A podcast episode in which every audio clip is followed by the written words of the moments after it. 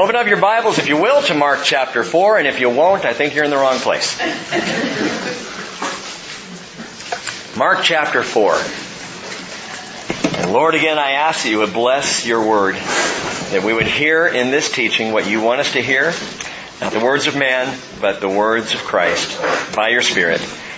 And Lord, I just pray that our hearts would be open before you, uh, that our hearts would be rich, soft soil to receive the seed implanted, in Jesus' name. Amen. Chapter four, verse one. He began to teach again by the sea, and such a very large crowd gathered to him that he got into a boat in the sea and sat down, and the whole crowd was by the sea on the land. We begin and end tonight, chapter four, with Jesus, the rabbi on a rowboat. We start with him in a boat, teaching, and we will end with him in a boat, uh, saving. And it's a marvelous chapter, and it's one of those where a couple of the parables may be familiar to you. We're going to hit the parables for the first time tonight in the book of Mark. And uh, they may be familiar, but I know I found some things that I hadn't seen before, and hope we can share those together. Jesus by the Sea of Galilee. This picture to me is so vivid. First time I went to Israel, the most impressive thing to me was being on a boat on the Sea of Galilee. And now every time we go to Israel, that's a favorite experience of our group. Hop on the Jesus boat and head out into the middle of the Galilee.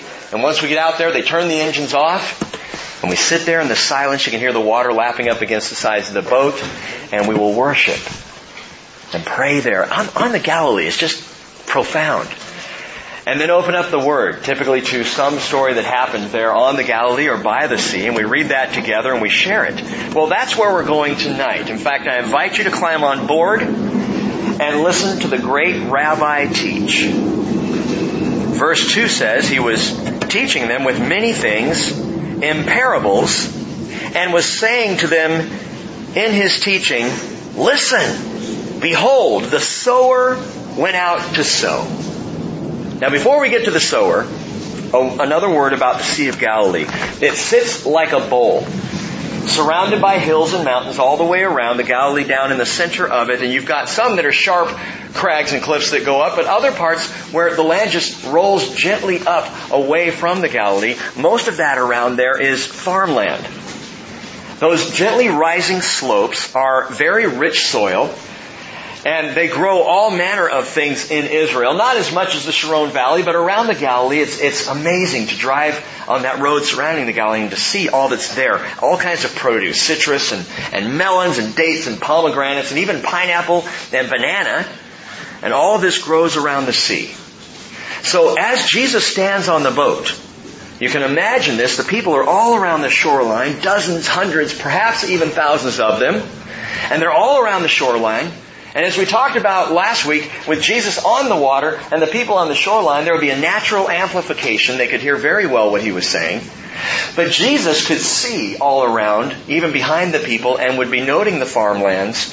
And Jesus, being the, the marvelous rabbi, the wonderful teacher that he is, used all these things to explain the truth. He often would do that. That's what the parables are, using external things to explain internal things. And so with this first parable in the Gospel of Mark, he says, listen, behold, the sower went out to sow. I don't know if there was someone sowing in that moment, possibly. But a sower went out to sow, and as he was sowing, some seed fell beside the road, and the birds came and ate it up. Other seed fell on the rocky ground where it did not have much soil, and immediately it sprang up because it had no depth of soil. And you can see some of the people standing around listening to this going, oh yeah, yeah, he knows what he's talking about. That's that's good farming right there. Other seed, well, it says after the sun had risen, verse six, it was scorched, and because it had no root, it withered away. Other seed, verse seven, fell among the thorns. And the thorns came up and choked it, and it yielded no crop. Other seeds fell into the good soil, and as they grew up and increased, they yielded a crop and produced thirty, sixty, and a hundredfold. And he was saying to them, he who has ears to hear, let him hear. As soon as he was alone, his followers, along with the twelve, began asking him about the parables. And he was saying to them, To you has been given the mystery of the kingdom of God. But to those who are outside, those who are outside get everything in parables. So that while seeing they may not perceive, and while hearing they may hear and not understand. Otherwise they might return and be forgiven. So the apostles get alone with Jesus. They don't have two thousand years of Bible teaching behind them. They just have the moment. They've just heard the parable of the sower and the soils for the first time. And they're listening. And they get the farming aspect of it. But beyond that, what's he talking about? And so they ask Jesus, what are you talking about here? They don't get it. They know there's something deeper. But they also ask him, why, Jesus, do you teach in parables? Before we go any further, three reasons. There may be more, but three specific reasons that I can think of that Jesus taught in parables. Three essential reasons. Number one, to conceal the truth. Jesus taught in parables to conceal the truth from those who didn't want to hear it. He spoke in such a way that if you were not interested in the truth, if you were not interested in the things of God, if you didn't know, want to know about actual truth, then you wouldn't get any further than the surface.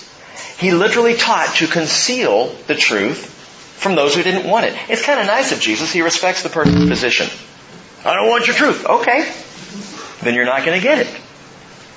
He also taught in parables to reveal the truth to those who had ears to hear, to those who were hungry for the truth, who really wanted to know. What does God's Word teach about this? How do we walk with the Lord? How do we relate? How does faith grow? The Greek word for parable, parabole, para means alongside, balo means to throw. So literally, a parable is something that you throw alongside. To throw alongside, it's an illustration or a story that you throw alongside, using a known truth, you throw alongside an unknown truth. And so Jesus does this. He throws known realities alongside unknown mysteries to explain the unknown mysteries by the known realities. And it's a marvelous tool for teaching, and Jesus was an absolute master of it. But that very method of revelation also conceals the truth, again, to those who don't want to hear it. Proverbs twenty-five verse two tells us it's the glory of God to conceal a thing, but the honor of kings is to search out a matter. You want to be noble-minded? Like the people, the Bereans? If you want to be noble-minded, you search, you dig. You want to know more. You seek to understand more of the truth of God. That's noble thinking. That's what kings do. That's their honor. It's God's honor to conceal a thing, and so people have to respond with faith to understand those things. So the parable works both ways, to conceal and to reveal, but there's a third way, and it's very important, and Mark truly illuminates this for us more, I think, than any of the other gospel accounts. It's to heal with the truth. To heal with the truth. Jesus explains this, this uh, dynamic further by applying the words of Isaiah chapter six, and I want you to keep your finger in Mark four and go back to Isaiah six. I know we just studied Isaiah, but I believe it was about nine months ago we were in Isaiah six. So go back and look again. Jesus in Mark four twelve is quoting directly from Isaiah six verses nine and ten. Now you might note it's not going to be word for word because Jesus isn't trying to give a word for word quote. Word for word quote. He's giving an application. Okay? He's applying Isaiah's commission.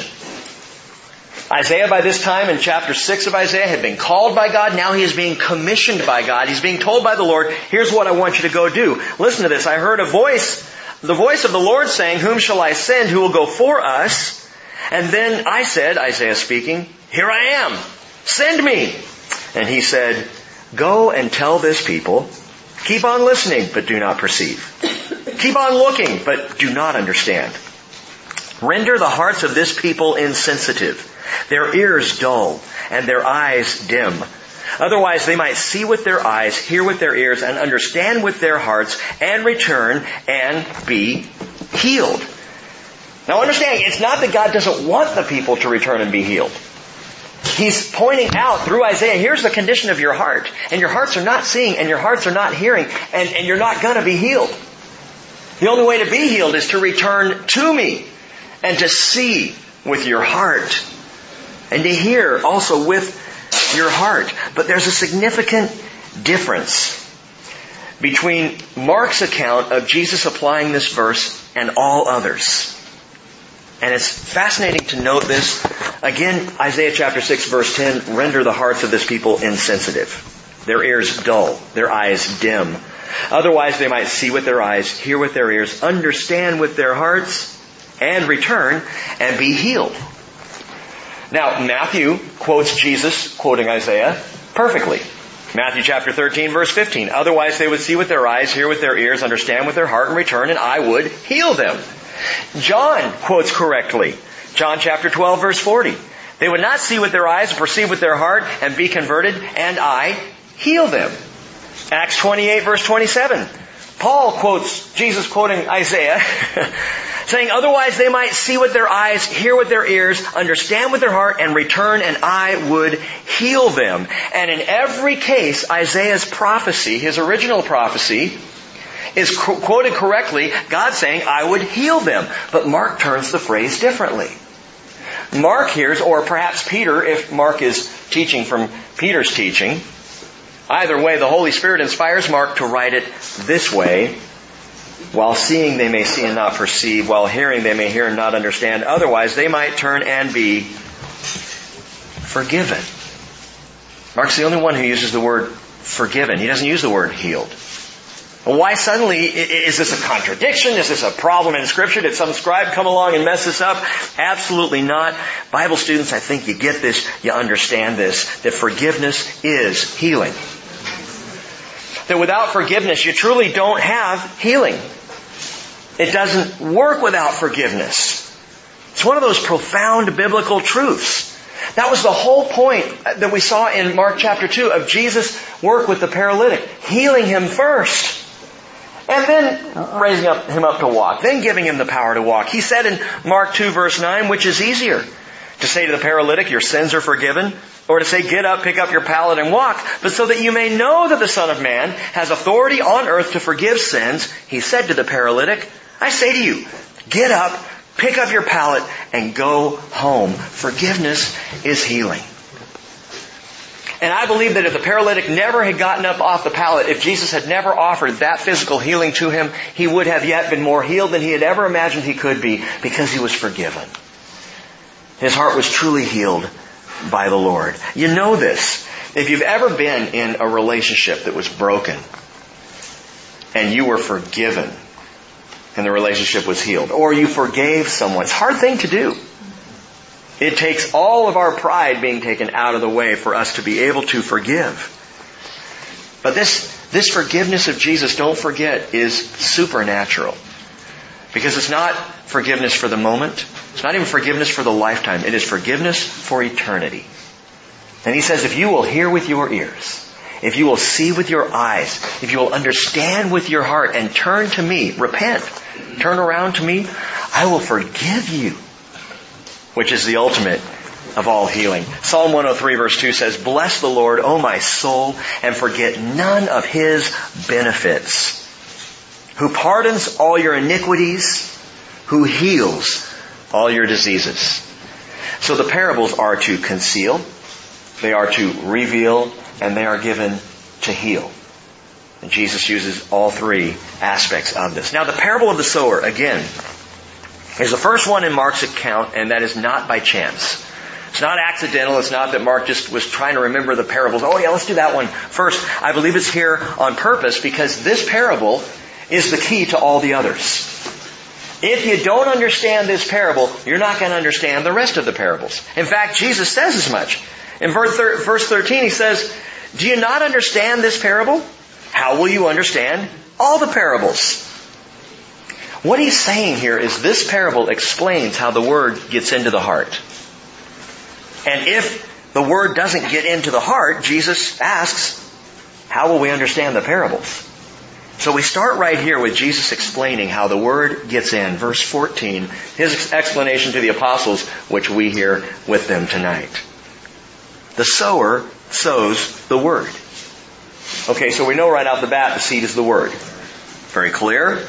And as Jesus explains, the soil now is going to represent the quality of the heart. And he now describes four kinds. Verse fifteen, these are the ones who are beside the road where the word is sown. And when they hear, immediately Satan comes and takes away the word which has been sown in them. I call this soil number one, road heart. This is road heart. Heavily traveled, packed down, hard pan heart. Nothing gets in. So that when the word is cast on this heart, it's immediately taken away. Satan grabs hold of it and makes off with it. It's the soil of the seared conscience.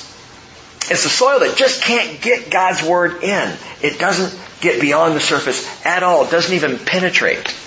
Not in the least. And many of the Pharisees suffered from road heart. And we see this in their interactions with Jesus.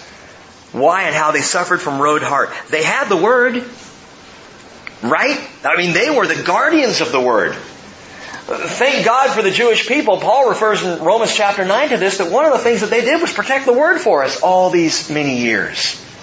They were fierce champions of God's Word, of Torah law, of the prophets. They kept the scrolls. They guarded the scrolls. They nitpicked the scrolls, but they took care of all of this. It mattered so much to them, the Word, the Word, the Word. But their problem was, the Word to them was all about law and doctrine and never about love and devotion.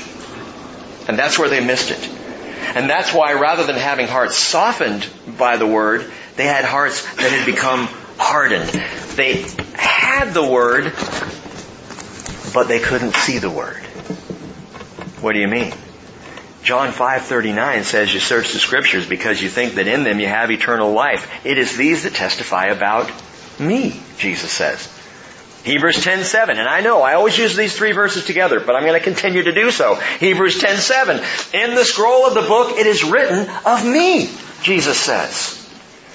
Revelation nineteen ten, the testimony of Jesus is the spirit of prophecy. And if we approach the Bible any other way than but looking for Jesus in the Word, the Word in the Word, the living Word in the written Word, we will miss the meaning of the Word. In fact, this Word can even harden your heart if you're not looking for Jesus with love and devotion.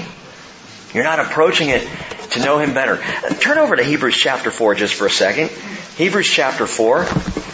And you might note this, the verse isn't up there behind me, but I just thought about this, talking with a brother this morning. It tells us in Hebrews four twelve, for the Word of God is living and active, sharper than any two-edged sword, and piercing as far as the division of soul and spirit, of joints and marrow, able to judge the thoughts and the intentions of the heart. Now, I mentioned Sunday that all aspects of who we are, the, the Trinity, if you will, of humanity is mentioned in this verse. Uh, piercing, as far as the division of soul, that is our, our soul man, our mentality, our intellect, and spirit, that is who we really are. And even joints and marrow, our physical selves. All three mentioned, soul, spirit, and, and body. But note this. And I have done this many for many years in ministry. I use this verse to hold up the Word of God. The Word of God is living and active. It is. It gets in there. It's incisive. It cuts. It does what needs to be done. What's the Word of God? Jesus is the Word of God. It shouldn't even be a what question. It's a who question. Look at the next verse. And there is no cr- creature hidden from His sight. Whose sight? The Word's sight.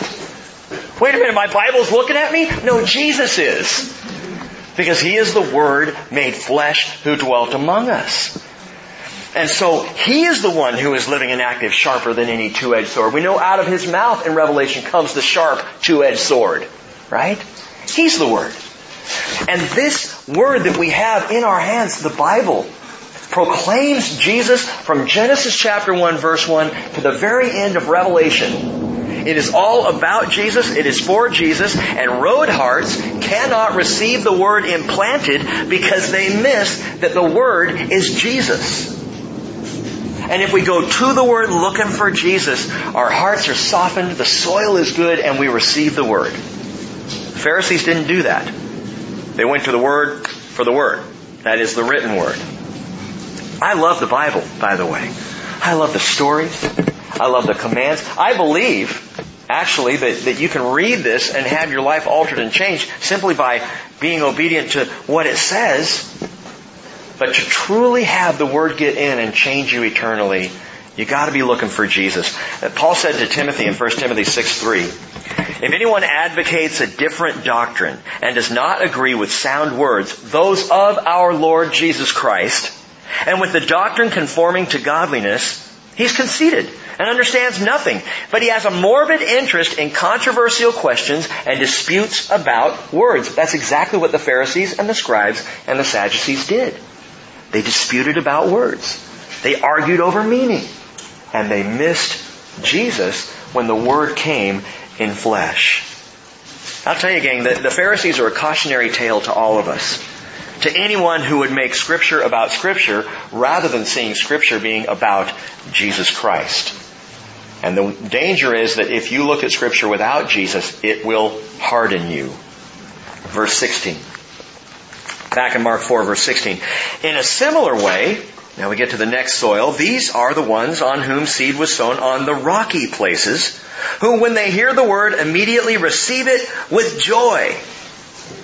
And they have no firm root in themselves, but are only temporary. Then when affliction or persecution arises because of the word, immediately they fall away. Soil number two, the rocky heart. So we have road heart, now we've got rocky heart. And don't start thinking, dun, dun, dun, dun, dun, dun, dun, dun, dun. It's not victorious. The rocky heart. Imagine, picture immediate green shoots just springing up out of this soil, but without any root system. So when the heat of the sun burns down or a strong wind blows, they just come right out and they're done. And that's the description. In fact, uh, in this area, in the in the Middle East, the ground oftentimes had hard limestone only a few inches beneath it. There were areas even there around the Galilee that were not well farmed because you couldn't. You tried to plant and you'd hit limestone. And so again, the description is very apropos as, as Jesus is teaching. The people would know, yeah, I tried to plant something, it just blew away. The rocky heart. And it's a perfect picture of superficial religion. Religion that's about showing up. It's about attendance. It's about, you know, works. Superficial religion. You might ask the question, well, okay, how do I develop deep roots then? I don't want to have superficial religion. I don't want to have roots that only go down just so far and then I get blown away. Faith, Romans ten nine tells us, comes from hearing. And hearing by the word of Christ. Hearing by the word of Christ. Literally in the Greek, if you were reading that, it says hearing by the word Christ. And as we just talked about, the word is Christ. Faith comes by hearing the word Christ. What are you saying, Rick? I'm saying if you invite the word Christ into you, then get into the word of Christ, His word will get implanted deeply in your life. Invite Christ in, get into Christ. Again, we're all focused on Jesus here. But the rocky heart doesn't get far enough. The rocky heart might come to a nice service and think, hey, this is kind of cool. And I see that it's good for the kids. So I'll do this. But the roots don't go deep. And when it gets tough, and by the way, it will, the Bible tells us, there's no firm root. When affliction or persecution arises because of the word, immediately they fall away. Note that. Persecution because of the word makes a person say, oh, well, maybe I don't want this word. This word's too hard.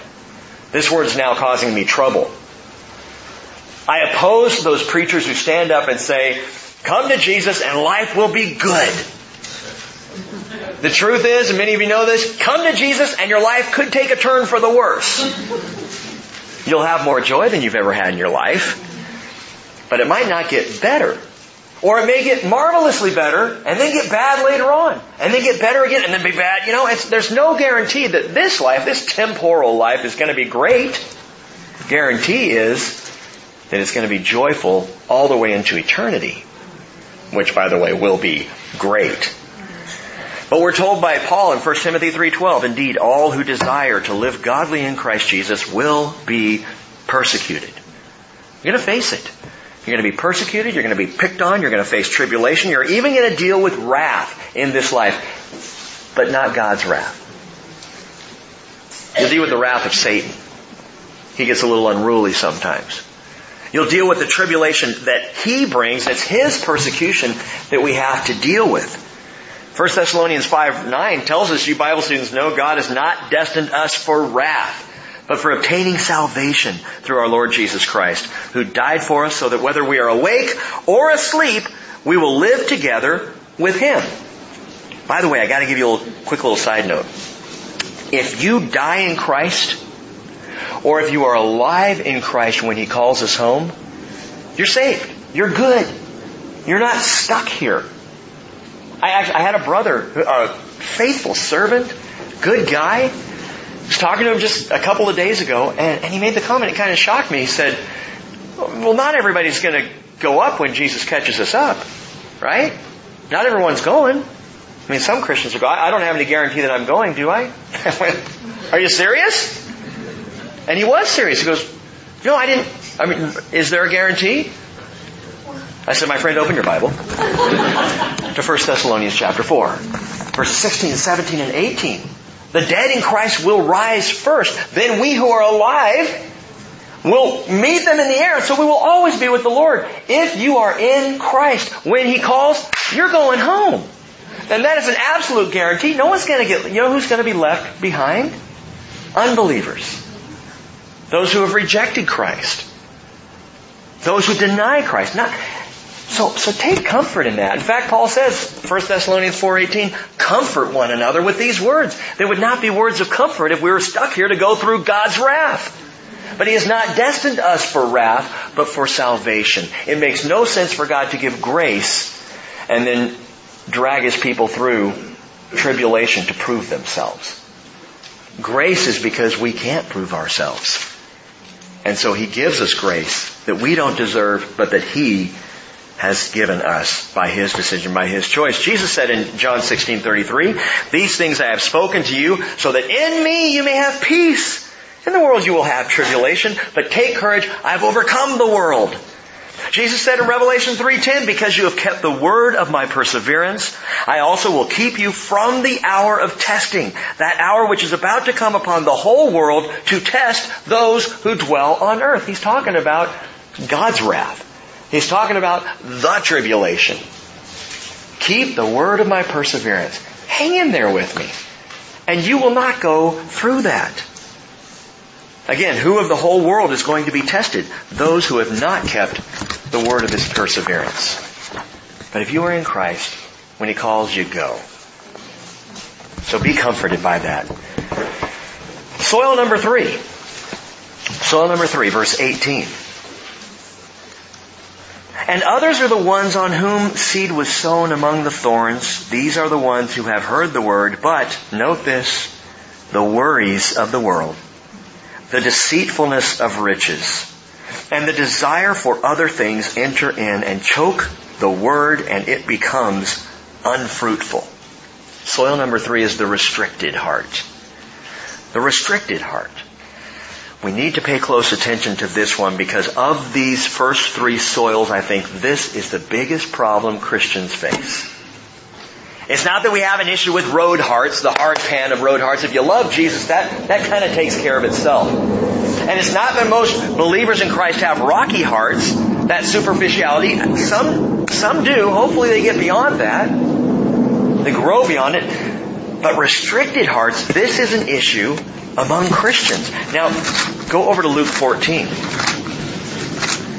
Luke fourteen. I got to show you another parable that parallels this a bit because Jesus does this amazing definition of the restrictive flow in this heart. This is what the restricted heart looks like. In Mark, he says it's those who have, it's the worries of the world, the deceitfulness of riches, and the desire of other things. It chokes out the word. Listen to this parable. Luke fourteen, verse fifteen.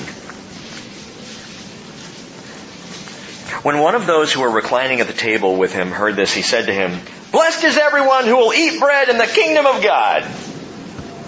This is what I would call a blurter. Okay. What? No, I didn't say your name. Spencer, I didn't say. Verse sixteen.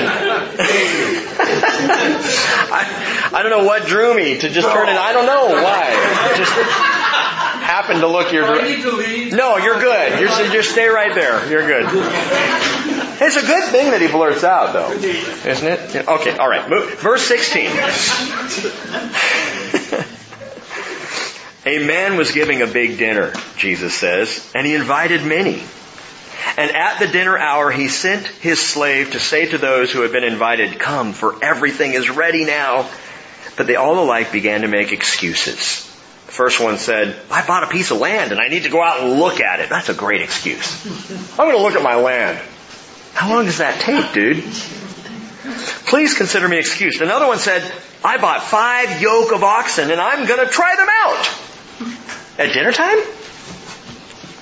And then he says, "Please consider me excused." Another one said, "I've married a wife, and for that reason I cannot come." What, you can't bring her? And the slave came back and reported to his master. And then the head of the household became angry and said to his slave, "Go out at once into the streets and the lanes of the city. Bring in here the poor, the crippled, the blind, and the lame." That's us. Poor, crippled, blind, and lame. Feeling better about yourself. And the slave said, "Master, what you commanded has been done, and there is still room." Look around. Is there still room in here? Okay, there shouldn't be. And I don't say that as a guilt trip to anyone. I take this on my own heart. I pray this constantly. Lord, every chair filled, standing room only, a second, a third, a fourth, a fifth service on Wednesday night. That's my heart's desire. Fill the place up.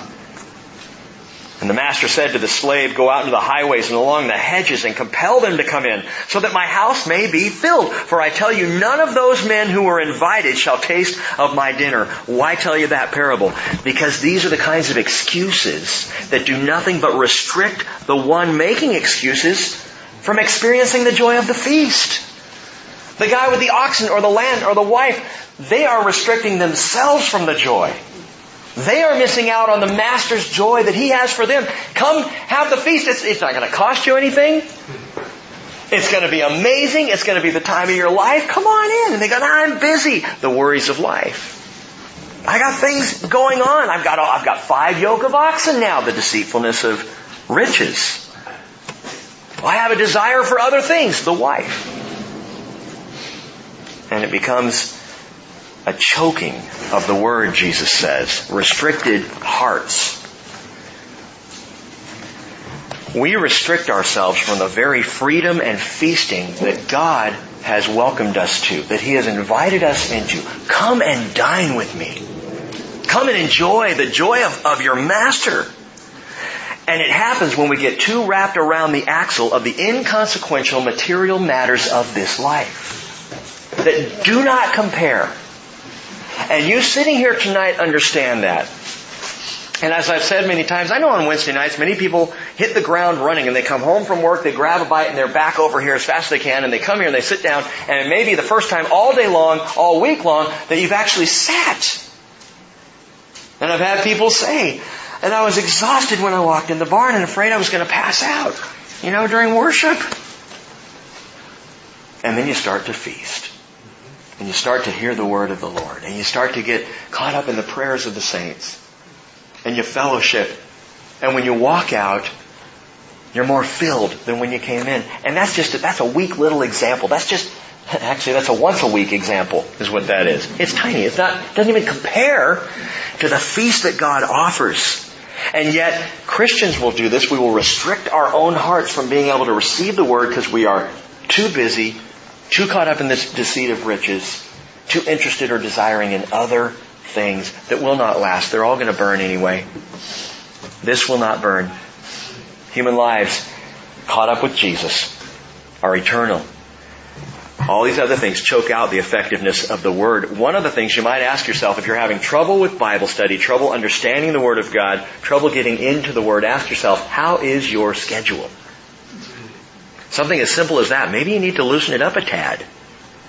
We talked about a couple Sunday mornings ago. How many of you have started early morning devotions? Don't raise your hand, but I'm just asking rhetorically. How many have started meeting God in the morning for prayer? And if you haven't, why not? Well, Rick, you don't understand. Let me let me tell you about my morning, Rick's morning. The alarm goes off at six thirty, and we are getting little ones ready for school. Naomi's got to be out the door by seven thirty. Hayden and Anna Marie, they've got to be showered and dressed and ready for breakfast at seven thirty. Cheryl's running like, you know, a banshee around the house. And I'm trying to get just myself ready, which is enough trouble. And, and the, you know, we hit the ground running. I don't have time. I don't have the energy to get up earlier so that I can devote time to the Lord. Well, guess what I've just done? I've restricted my heart from feasting with God. And that's the deal. It's not a guilt trip thing, and it's not that someone who gets up for early morning devotions is more spiritual than you are. But I tell you one thing, they'll be more filled. They'll enjoy more of the fellowship of the Father that will then run throughout the entire day. The restricted heart. But there's another quality of heart soil. This is the one we want, and it is the reproductive heart. Number four, the reproductive heart, verse twenty. And those are the ones on whom seed was sown on the good soil.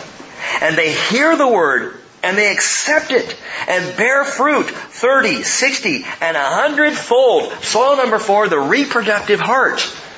And Jesus said three things happen right off the bat when the seed sinks into this rich, loamy soil. The word is heard. Not just listened to, it's heard. The word is accepted. That is, the transplant has worked. Now it, it, it, it's, it's received. And thirdly, the word bears fruit. Understand what that means. The thirty, sixty, and hundredfold crop does not refer to your well-being and mine. The Word bears fruit. I'm feeling productive today because I was in the Word. I'm a productive Christian today. No, you're not, you fruit. The Word bears fruit in you, and the fruit that it bears, listen, is other well-sown hearts. What are you saying, Rick? I'm saying the good soil now becomes the sower. You might note at the very outset of this, verse fourteen, I said, the sower sows the word. Originally, in my notes I had, who is the sower? Jesus, of course. Jesus sows the word. He's the sower of the word, and He is the word, so He's the sower and the word. But guess what? The rich, deep heart that accepts and receives the word of God, Jesus, that heart now becomes a sower of the word of God on other hearts. And the crop that comes in, the thirty, sixty, hundredfold, are other people saved. Because you and I have received the Word implanted. That's how it's supposed to work. That's what Jesus is describing here through this whole thing. And yet, I, I, I think maybe we're more like the old hymn. Are you sowing the seeds of the king, dumb brother? King, dumb brother?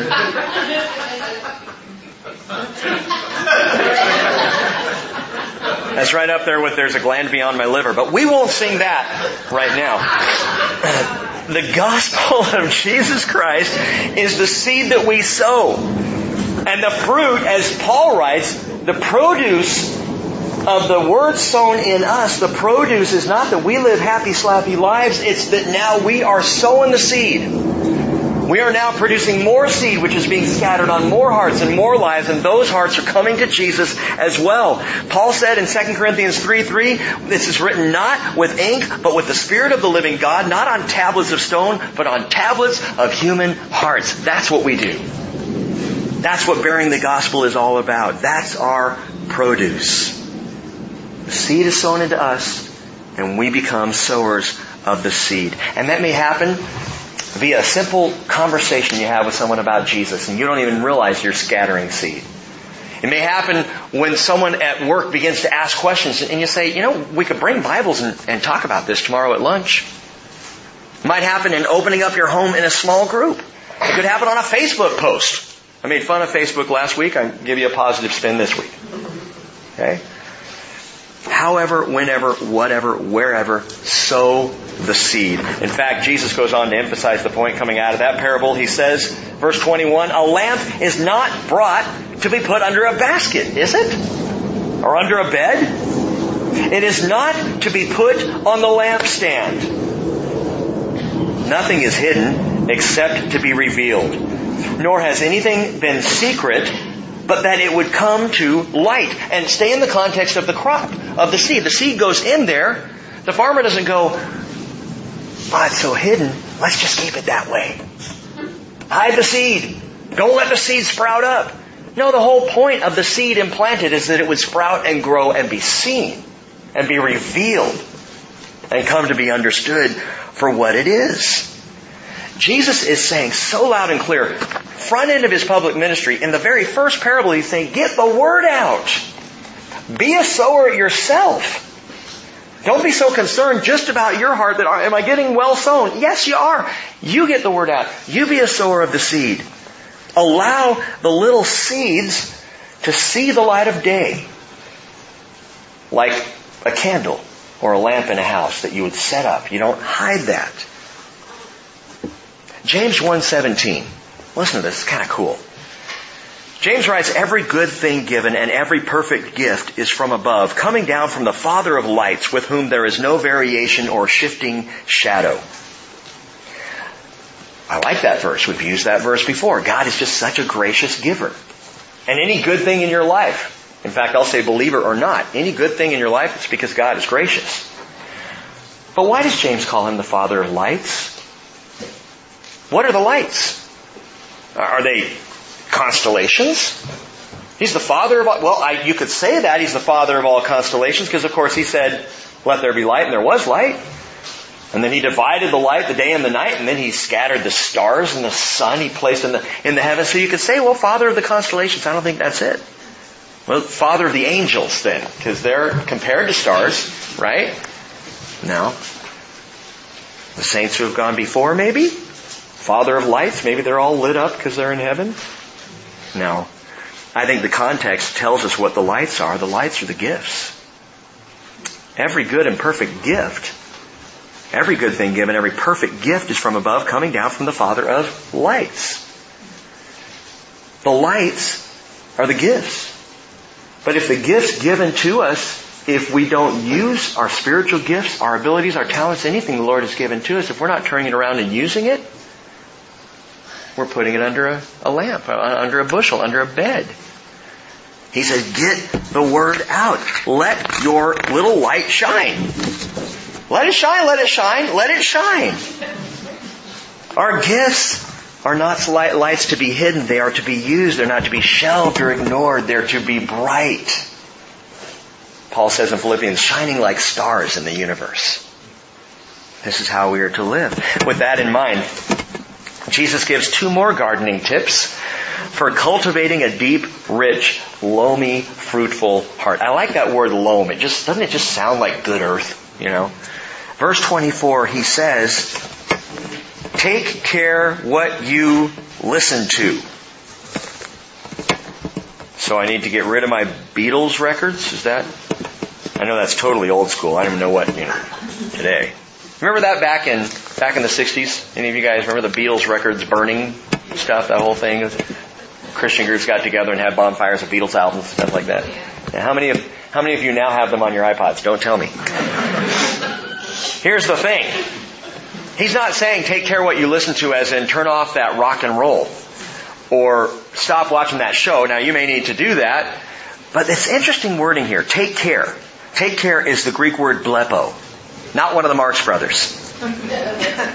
Groucho, blepo, Harpo. No, blepo is an interesting word to be used here. It's translated take care, but blepo means to see. To see. See what you listen to. Gardening tip number one, Jesus says, see to what you hear. See to it. Consider it. Think about it. He's not talking about the bad things you hear. He's talking about the good things you hear. See to what you hear.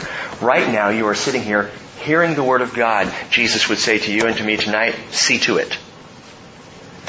Don't go home, close the Word, and go, well, that was fun. What's on, you know, the schedule for tomorrow? See to the Word you hear tonight. There will be something, I don't know what it is for each and every one of us, but you will go home and there's going to be something God is checking in your spirit or God is clicking in your heart, and you need to pray that tonight before you go to bed. Lord, this one thing really struck me, and I'm not sure why. Can you help me understand that? See to what you hear. Look into it. Meditate on it. Think about the Word. Ponder it. Consider it. And then apply it.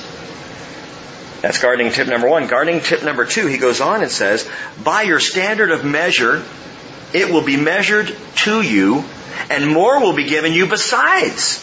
For whoever has, to him more shall be given, and whoever does not have, even what he has, shall be taken away from him. The context, remember, is the seed, the word. The measure here that he's talking about, your standard of measure, is the standard of, of, of understanding of the Word that you have. And if you are giving it away, guess what? He's going to continue pouring it into you. And the more you give away, the more you measure out to others, the more God is going to pour into you. You cannot outmeasure God when it comes to His truth pouring into your life. You give it out, He'll fill you up. And you'll have more to give out. So you give that out, and He'll fill you up. And He keeps this process going. Gardening tip number two, use it or lose it. Because that's the downside of this. Whoever has, to him more shall be given. But whoever does not have even what he has shall be taken away from him. Picture the seed on the hard pan road heart. And Satan, pictured by the little birds coming over and just picking them away and taking off. You won't even have that little amount. So we increase in the Word. See to what you hear and use it or lose it. Now, the next two parables Jesus gives are short little parables, back to back. You could almost call them a miniature State of the Union address, or better, better said, State of the Kingdom address. Two parables, the State of the Kingdom. The first of these two little parables is only found in the Gospel of Mark. You won't see it in any of the other Gospel accounts. And this first one made my day today. This put a smile on my face. I, I, I and let me ask you this question. How many of you, and we can see a show of hands here, ever get discouraged in the larger church? You look around, you see what's happening in the church. You see perhaps what's going on in the Episcopal Church with Bishop Gene Robinson and his new book that God is all about love. Because Bishop Gene Robinson is homosexual and wants to approve his gay partner. You look at what's happening in denominational Christianity, in the Methodist Church, in the Presbyterian Church, and across the board, in so many churches that are waffling because of culture and trying to be relevant to culture instead of just being true to the Word of God. You see dumb things being said, sometimes by Christian people on the news, and you go, oh, that's not going to look good for us, you know? And you almost just want to walk in the barn, close the door behind you, and go, okay, we understand each other, right?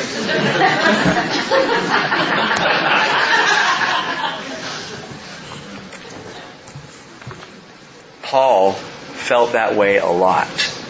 In fact, he put it this way, Second Corinthians eleven twenty-eight, apart from external things, there is the daily pressure on me of concern for all the churches. Paul the missionary, going from church to church to church, some that he planted, some that he just went to encourage, and as he goes from one to the other, he sees their problems, he sees their issues, he sees the false teaching, he sees their tribulations, and he aches for every single church. And I've told you before, I just ache for one. You know, I'm concerned just about this one. This fellowship, this is this is the area that God said, Rick, I want your focus to be. And this can get heavy. Don't get me wrong, I'm not burning out. I love it. I love our fellowship. But that daily concern, that burden, you look around, and I I shared with a friend this morning, sometimes I wonder if the last great revival is behind us. Not that the great return of Jesus isn't before us, but I really do wonder sometimes. I would love to see another revival in America. I would love to see another mass revival on planet Earth. I'm not sure that we will.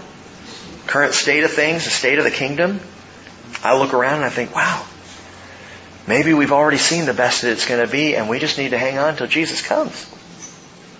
If you ever have felt that way, listen as Jesus describes two things here, two different parables, the spiritual state of the kingdom. The spiritual state of the kingdom, verse twenty-six. And he was saying, the kingdom of God is like a man who casts seed upon the soil, staying with this picture. And he goes to bed at night and gets up by day, and the seed sprouts and grows. How? He himself does not know. The soil produces crops by itself. First the blade, and then the head, and then the mature grain in the head. But when the crop permits, he immediately puts in the sickle because the harvest has come. Let me tell you all a secret. Please don't tell anyone else I told you this. As I record this. Here's the secret. I really don't know what I'm doing. I, yeah. Woohoo! It's like getting on a roller coaster you've never been on before, and off you go, and you don't even know what's in the next turn. How many loops we're going to hit next time around? Are we going straight down into the ground or straight up a mile high? I have no idea. I really don't know. I don't know how this works. I sat there Sunday morning and we were talking about the man with the shriveled hand, Mark chapter three. You know, stretch out your hand. Couple your faith, your willingness to obey God with His power. Right? You know what I was thinking while I was preaching that? I'm looking at you all and I'm going, is anybody going to do this? Is anybody going to apply this in their life? Is anybody going to stretch out their hand? Not because I think you all are so disobedient. That's not it at all. But oftentimes, I'll be sitting here preaching or teaching and saying, are these just words? How does this work? I don't know how, when we started with twenty people in the living room, how in four months when we had our first Sunday morning in this barn, there were sixty people here. I don't know how that happened.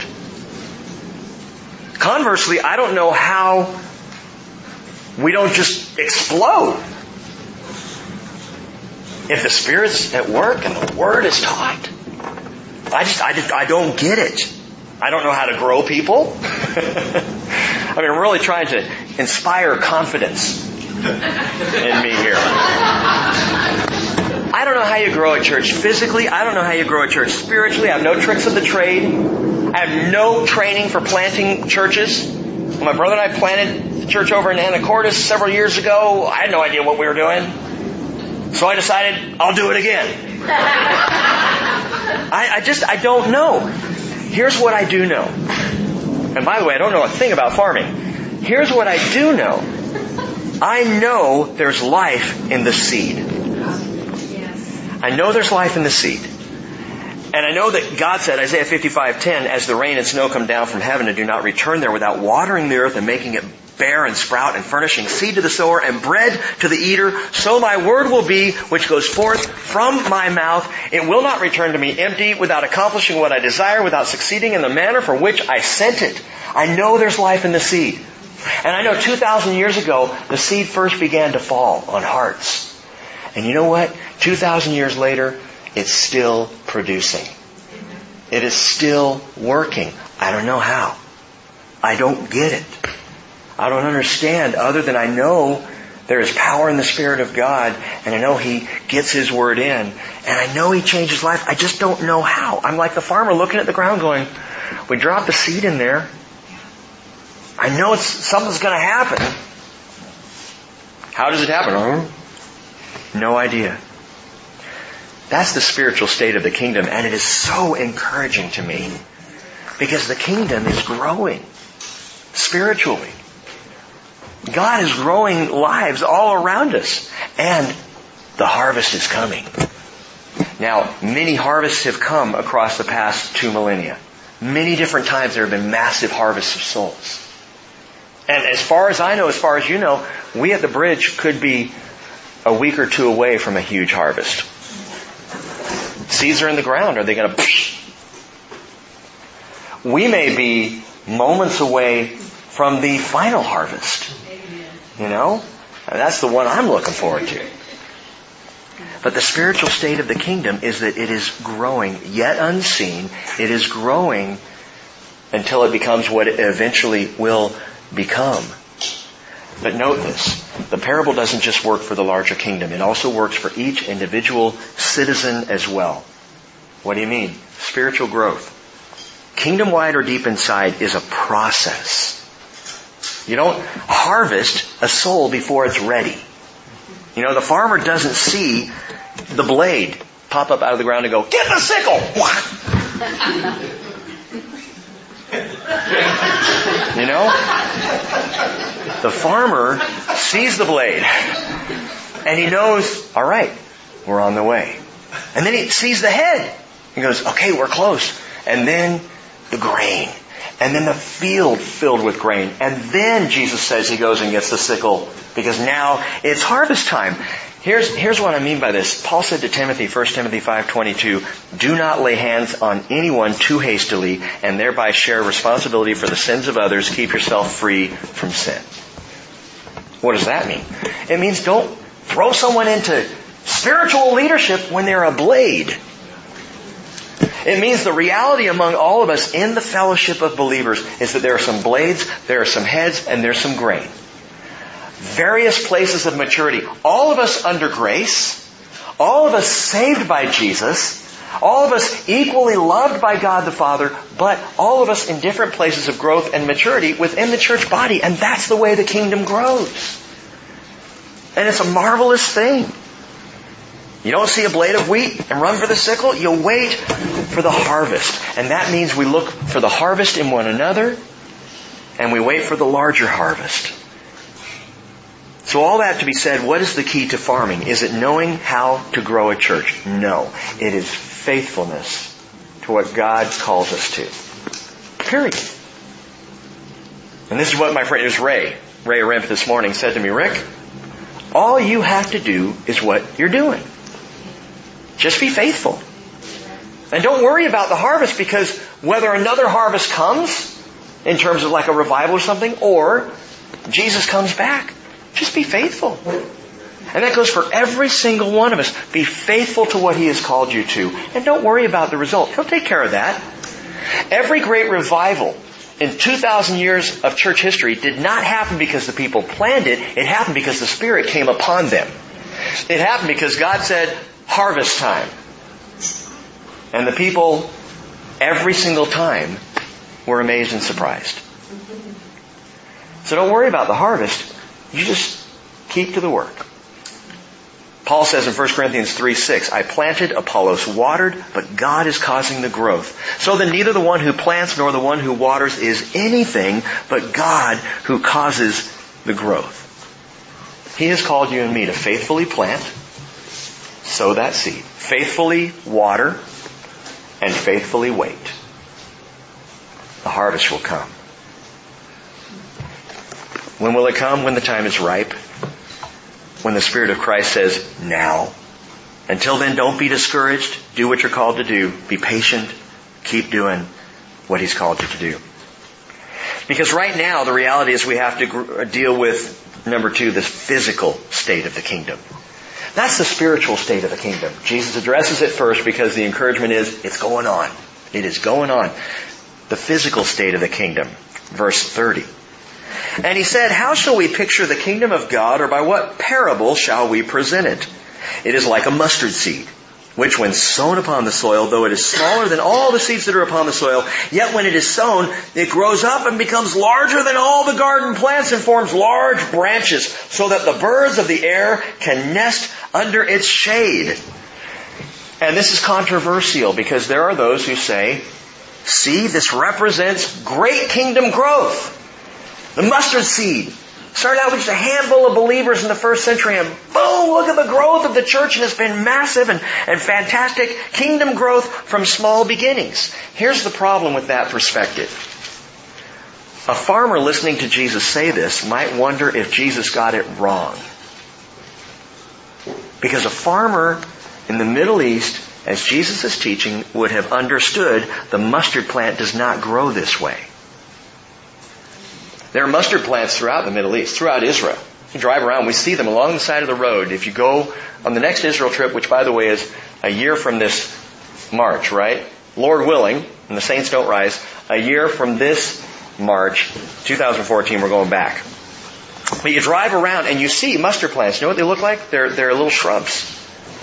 They're spindly, spiny little things. They are not strong enough to hold a bird's nest, much less to give shade. That's not what the mustard seed does. So the picture's not right. Well, Jesus wasn't a farmer, so maybe he just didn't understand how, you know, plants work. Okay. He created the plants.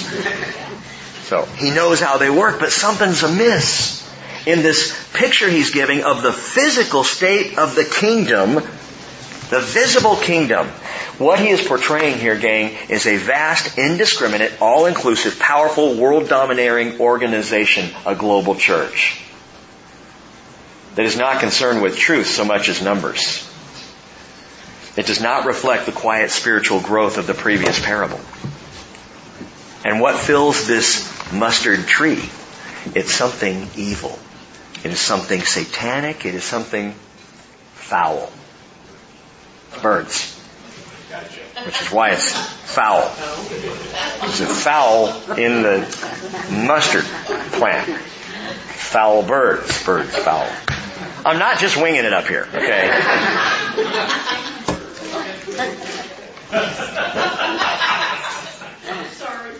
What, what'd you say? Angry birds. Angry birds. That's what it is. They're angry birds. Oh. We need to move on or we're going to get in a flap over this. When I taught on this same parable, back when we were in Matthew, there were those who thought I was a little hard on our fine feathered friends, who uh, because I compared them to agents of evil. I'm pretty sure at the time that... Uh, when we were studying Matthew, one pooped on my notes. I'm not sure, but I, I, I think I remember that. And they don't teach you that stuff in Bible college. They really don't. How do you wipe it off and keep going? I, you know. Birds in the barn, that, that bugged me. And so I made a big deal about that. They're evil. It's evil birds, you know, and the birds are evil here in the parable. And and I had some people go, yeah, how, how can you say that the birds are evil? You know, I got some cute little chirping birds in a cage at home, and they're just sweet. How, how do you make them evil? Well, I didn't. Jesus did. You need to look back at verse four of chapter four. In the first parable, which is the context of all of these parables he was teaching right out front, as he was sowing, some seed fell beside the roads, and the birds came and ate it up. The only example in the context we here have of the birds is evil. Because when Jesus describes the seed being eaten on the side of the road, who does he say eats the seed? Satan. The birds are a picture of Satan and of something demonic. So now all of a sudden you say, all right, now there are birds that are perching in this unnatural mustard tree. It is not the way that a typical mustard seed grows. And there are birds there, and they are representing something evil. And it, these birds really are foul. And I mean that literally. They represent demonic things. And yet they're in they're in the church? How's that work? They're actually nesting in the physical kingdom. Matthew gives us further context for this. If that's not enough for you, and let me explain it even further, because I'm not just, again, winging it here. Matthew thirteen, twenty-four through forty-three. Read it when you get home. Matthew thirteen, twenty-four through forty-three, Jesus actually shares the parable of the mustard seed and the birds in the mustard tree. He shares it in a trilogy of parables. Three parables together, all saying the exact same thing, one after another. And the first parable he tells is tares in the wheat. The wheat is good. The tares are bad news. The second parable in the trilogy is birds in the branches of the mustard tree. And the third parable is leaven in the loaf. And some have come along and tried to say the leaven in the loaf, that's a good thing. That's how the kingdom works. It gets in there and it just spreads out. Leaven in the Bible is a picture of sin. Always a picture of sin. The Lord comes along in Leviticus twenty-three. And for Passover, which is followed immediately by the Feast of Unleavened Bread, God tells the people of Israel, get all the leaven out of the house. Spring cleaning, you know where that phrase came from? It came from Jewish people cleaning the leaven out of the house, getting prepared for Passover. And they would completely, they would use dishes that had not been used all year long so that no leaven could have even touched the, the dishes because they understood something. That leaven portrays sin, and God says, separate yourselves from sin. Leaven in the loaf, birds in the branches, and tares in the wheat. Tares look like wheat. And in the parable, he says, uh, uh, you know, a man, a neighbor of the farmer came in and sowed tares among the wheat, and they grew up. So you can't tell what is the good wheat from the bad. You know when you can tell? At harvest time, because the wheat actually has heads of grain on it, while as the tares have nothing. And Jesus says, you leave that alone. You let it go all the way to the harvest. All the way to the harvest, Lord? Yeah. That means in the visible kingdom that the tares are growing up right alongside the wheat. That the church will have issues. That there's going to be evil. There's going to be sin. There will be problems in the church. As the church is growing massively in the world, there's sin in the visible kingdom, sin in the church, and it will culminate, listen, in a massive, mustardy, global church. and the birds are going to come home to roost. We um, we went out and purchased some stupid chickens. I'll tell you what, I don't have a whole lot of farm experience. These chickens are the dumbest animals I've ever seen in my life.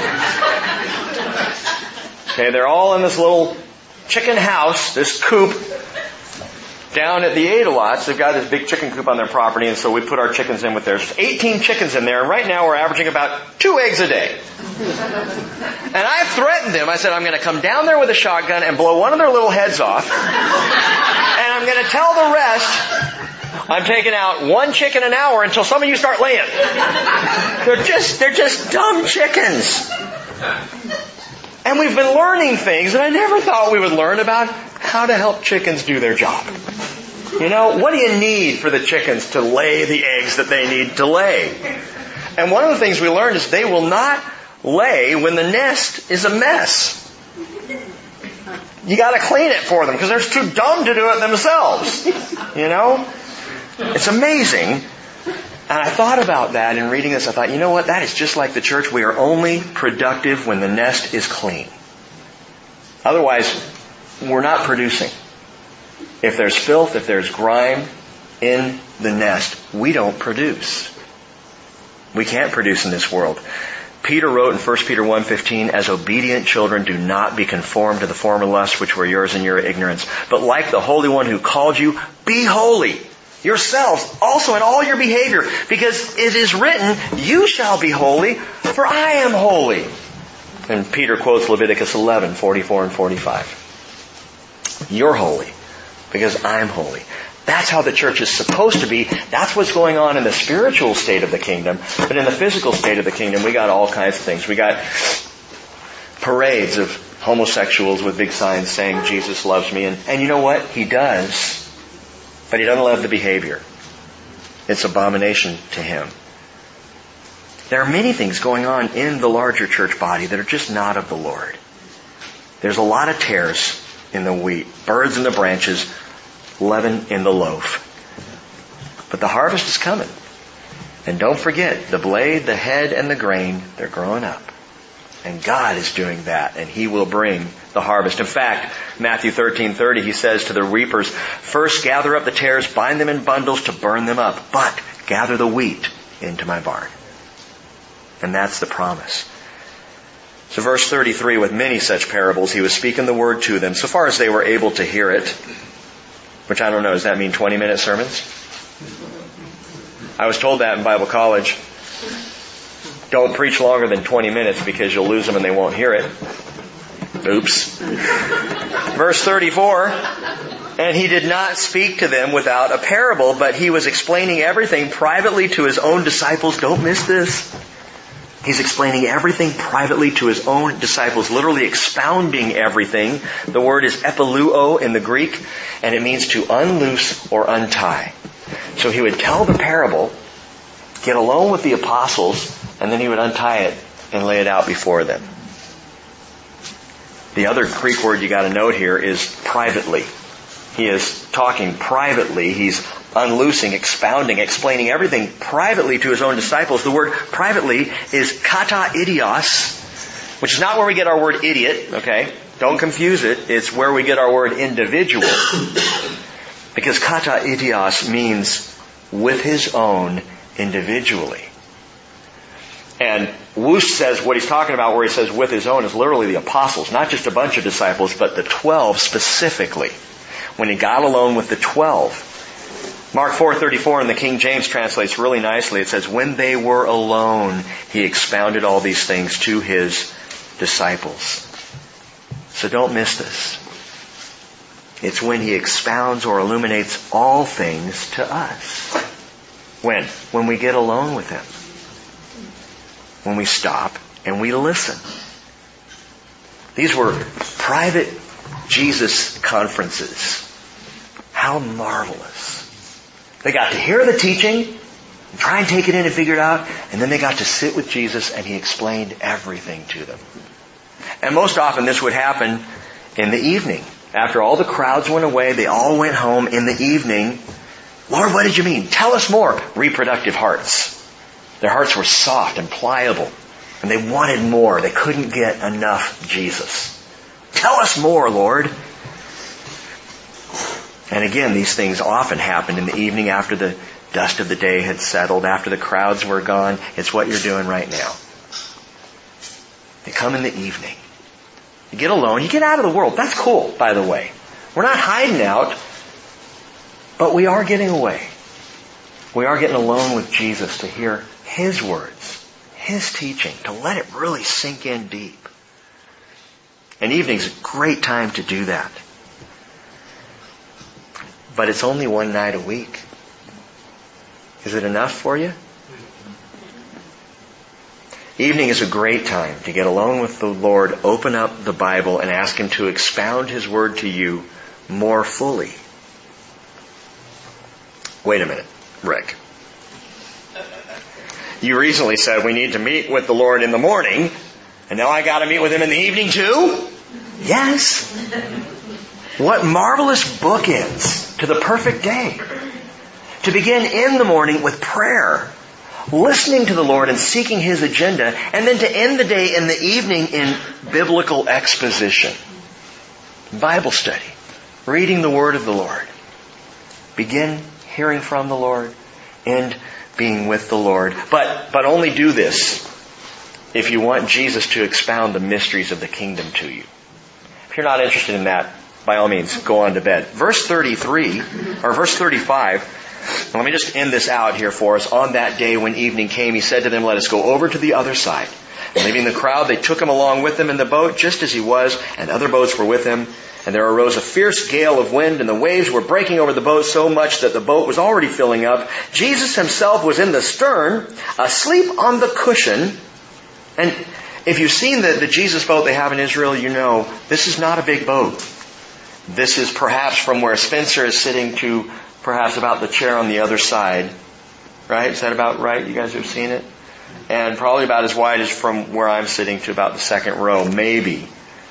That's about the size of the boat. Twelve guys plus Jesus asleep in the stern. And He's not down in the hold in a nice little cabin with windows. He's on a cushion on top in the stern, and the waves are just rocking, and the rain's coming down, and the wind is blowing. He's sound asleep. He's totally at peace. On a cushion. And they woke Him and they said to Him, "Teacher, do you not care that we are perishing?" And He got up and rebuked the wind and said to the sea, "Hush, be still." And the wind died down, and it became perfectly calm. And He said to them, and I can imagine Him rubbing the sleep out of His eyes, "Why are you afraid? Do you still have no faith?" And they became very much afraid and said to one another, "Who then is this, that even the wind and the sea obey Him? Who is this rabbi on a rowboat?" Now note this. The only thing I want to say about this story. We started with Jesus in the boat teaching. We end with Jesus in the boat, and He's still teaching. Only right now you might call this storm an apostolic pop quiz.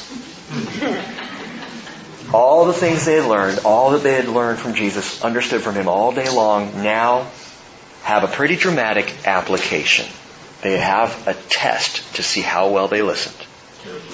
And we're going to talk more about that on Sunday. Let's stand up together. The Father, we praise You for all these things. We bless the name of the Lord.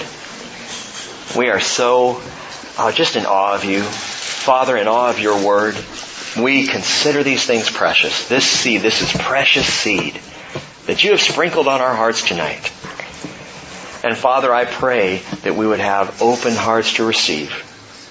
Lord, not, not hard-pan hearts that miss Jesus. I hope, Lord, that we all have seen Jesus tonight. And certainly not rocky hearts to take a shallow approach and then head out the door. Not restrictive hearts, Lord, that are so caught up with the cares that are waiting for us at home. But Father, may we have reproductive hearts. I pray for what I do not understand. I ask for what I do not know, and that is, I don't know how You're going to do this. I don't know how You germinate the seed of Your Word in our hearts, but I know You do. And I pray, Holy Spirit, that You will. I ask for each and every one of us that we might experience the crop of thirty or sixty or one hundred more people, Lord, who know Jesus because of your word germinating in our hearts. We lift you up, Jesus Christ, and we praise your name. And we ask all of these things in your name. Amen.